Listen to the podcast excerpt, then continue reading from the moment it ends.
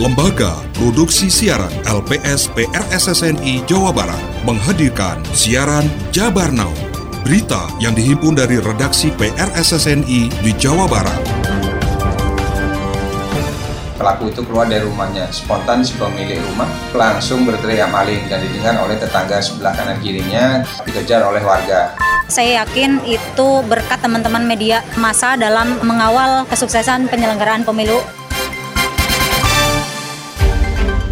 Jabar Now edisi kali ini di antaranya mengenai Diduga korupsi 2,7 miliar, tiga pegawai BUMD Cianjur ditetapkan tersangka. Selain adanya dugaan politik uang dan ketidaknetralan aparat negara, Bawaslu Kabupaten Tasikmalaya waspadai kerawanan bencana alam. Inilah Jabar Now selengkapnya bersama saya Gilang Pambudi.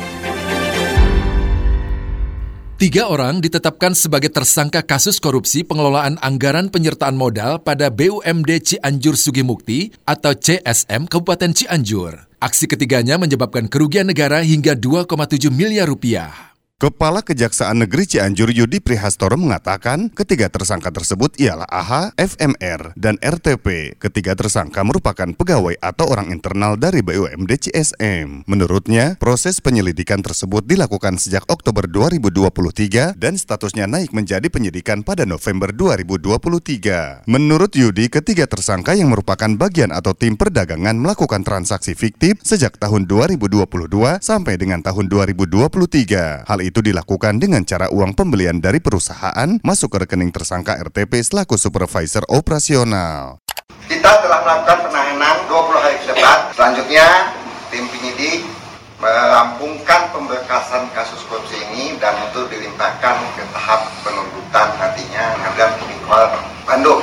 Dari kasus ini, minimal ditemukan kerugian negara sebesar 2 miliar 736 juta 235 500 rupiah. Atas perbuatannya, ketiga pelaku dijerat ancaman maksimal 20 tahun penjara. Tiga orang pencuri kepergok pemilik rumah saat hendak melarikan diri menggunakan mobil di perumahan Villa Ciomas, Bogor. Warga kemudian mengejar pelaku yang panik dan sempat menabrak beberapa kendaraan di jalan. Saat melarikan diri, para pelaku yang panik sempat menabrak beberapa kendaraan yang ada di jalan. Aksi kaburnya ini sempat terhenti lantaran mobil yang digunakannya terjebak macet di kawasan Empang, Kota Bogor. Warga yang geram akhirnya menghakimi para pelaku hingga babak belur. Petugas yang datang ke lokasi akhirnya mengamankan pelaku dan membawa ke Mapolsek Ciomas. Berdasarkan keterangan Kapolsek Ciomas Kompol Iwan Wahyudi, dari tangan pelaku petugas berhasil mengamankan barang bukti berupa laptop, uang, dan perhiasan.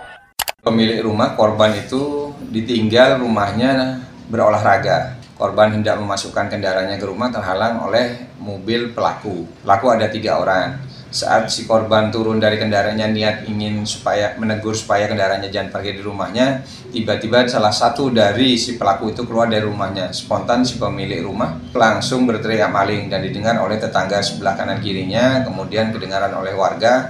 Kemudian si pelaku kabur dengan menggunakan kendaraan roda 4 dikejar oleh warga. Atas tindakan ini para pelaku terancam pasal 363 tentang pencurian dengan ancaman kurungan 7 tahun penjara. Aksi pernyataan sikap Sivitas Institut Teknologi Bandung atau ITB yang mendeklarasikan adanya kemunduran demokrasi ternoda video porno dari peserta yang mengikuti secara daring. Di tengah maraknya perguruan tinggi di tanah air yang mendeklarasikan adanya kemunduran demokrasi, aksi pernyataan sikap yang digelar oleh Sivitas Institut Teknologi Bandung atau ITB yang digelar pada Senin 5 Februari 2024 lalu ternoda dengan kemunculan sebuah video porno yang muncul dari salah satu peserta di Zoom meeting. Oknum peserta tersebut menampilkan video tidak senonoh di layar Zoom meeting di acara yang bertajuk Mencegah Kemunduran Demokrasi, Malu Menjadi Bangsa bangsa. Peristiwa itu kemudian tersebar di sejumlah grup WA dan media sosial X atau Twitter di akun @itbface. Perwakilan guru besar ITB, Profesor Daryono Hadi Cahyono mengatakan, pihaknya tidak mengetahui identitas dari akun yang menampilkan video porno tersebut. Pasalnya, kegiatan tersebut via daring dan terbuka untuk umum. Daryono menduga oknum tersebut secara sengaja menampilkan video tidak senonoh untuk merusak kegiatan deklarasi. Ia pun meminta maaf kepada para peserta yang hadir secara luring dan daring atas kejadian tersebut. Lebih lanjut, Profesor Daryono menegaskan hingga selesai acara tersebut digelar, pihaknya mengklaim tidak menerima tekanan dari pihak mana pun. Mungkin ada ada pihak-pihak tertentu yang kurang senang dengan apa yang kami lakukan. Kami memaklumi ya mudah-mudahan beliau atau siapa pun yang membuat hal yang mencemarkan nilai-nilai kebaikan dan kemanusiaan itu bisa bertobat dan diampuni oleh Tuhan Yang Maha Kuasa. Terima kasih Anda masih setia menyimak rangkaian berita dalam Jabar Now yang disiarkan serentak radio anggota PR SSNI se-Jawa Barat. Info Pemilu Info Pemilu Persembahan PR SSNI Jawa Barat Saudara, media massa berperan penting dalam pemilu 2024. Media massa memiliki peran penting dalam penyelenggaraan pemilu 2024. Salah satunya peningkatan partisipasi masyarakat dalam pelaksanaan pemilu.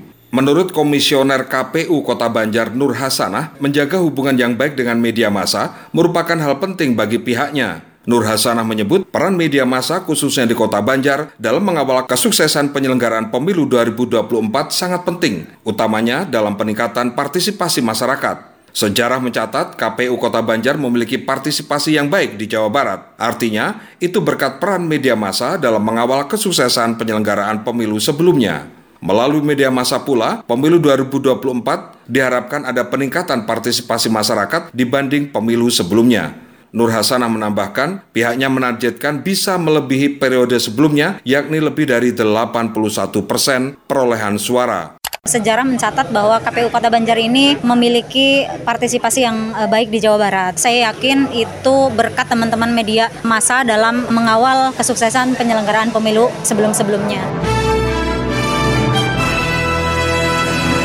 Badan Pengawas Pemilu atau Bawaslu Kabupaten Tasikmalaya menyebut salah satu kerawanan yang terjadi saat pelaksanaan pemilihan umum 14 Februari mendatang adalah potensi kebencanaan yang dipicu cuaca. Ketua Bawaslu Kabupaten Tasikmalaya Dodi Juanda kepada Aris A Kakilas Radio menyebut kondisi geografis yang bergunung-gunung menjadi perhatian pihaknya lantaran saat ini sedang cuaca ekstrim hujan intensitas tinggi sehingga bisa memicu bencana alam hidrometeorologi. Menurut Dodi, pihaknya mewaspadai bencana seperti longsor dan tanah gerak sehingga sangat mungkin berpotensi mengganggu berlangsungnya pemilu. Ditambahkan, selain faktor cuaca dan bencana alam, Bawaslu juga fokus pada potensi kerawanan adanya dugaan politik uang, serta ketidaknetralan aparat petugas. Terkait kerawanan-kerawanan pemilu ya kami juga memetakan ya semuanya rawan lah. Kalau di Kabupaten Tasikmalaya ya terkait adanya bencana lah ya. Bencana longsor atau segala macam kerawanan lainnya ya itu potensi-potensi adanya dugaan-dugaan yang dilakukan oleh pasar terkait dengan politik uang. Itu sangat rawan sekali. Dan juga terkait dengan ketidaknetralan aparatur sipil negara. Kronologi lengkap kasus office boy atau OB koperasi yang incar nyawa kepala cabang diungkap polisi. Dari penganiayaan yang dilakukan tersangka RS usia 23 tahun, satu dari empat korban meninggal dunia meski telah dirawat secara intensif di ICU RSUD Arjawinangun Cirebon. Kapolresta Cirebon, Kombes Pol Sumarni menuturkan, hasil dari penyelidikan RS hanya mengincar sang kepala cabang alias HN. Adapun motif dibalik penganiayaan tersebut ialah dendam pribadi karena sering dimarahi saat bekerja. Kasus tersebut terjadi pada Senin 29 Januari 2024 sekitar pukul 06 lewat 45 di kantor Koperasi PT Bintang Mikro Indonesia atau BMI. Saat itu, tersangka menunggu atasannya HN, 26 tahun, ketika naik ke ruangannya di lantai 2, korban di diikuti R yang menenteng parang. Pelaku atau tersangka awalnya sudah punya niat untuk melakukan aksinya, ya. Aksinya merencanakan penganiayaan dan pembunuhan terhadap korban atau bosnya yang ketua cabang koperasi. Namun niat ini sudah direncanakan lima hari sebelumnya karena yang bersangkutan pelaku ini sering dimarahi oleh kepala cabangnya atau bosnya itu. Atas perbuatannya, RS dijerat dengan pasal 338 dan atau 335 ayat 1 dan 2 dan atau 351 ayat 2 dan 3 KUH pidana dengan ancaman 15 tahun kurungan penjara. Saudara, Pemerintah telah tetapkan hari libur nasional dan cuti bersama tahun 2024 yang tertuang dalam Surat Keputusan Bersama atau SKB di antaranya Kamis 8 Februari Isra Mi'raj Nabi Muhammad Wasallam, Jumat 9 Februari cuti bersama Tahun Baru Imlek dan Sabtu 10 Februari 2024 Tahun Baru Imlek 2575 Kongzili. Sehubungan dengan hal itu, Jabar Now tidak berproduksi. Kami akan kembali hadir menjumpai Anda pada Senin 12 Februari 2024. Terima kasih Anda telah menyimak siaran berita Jabar Now yang diproduksi oleh Lembaga Produksi Siaran LPS PRSSNI Jawa Barat.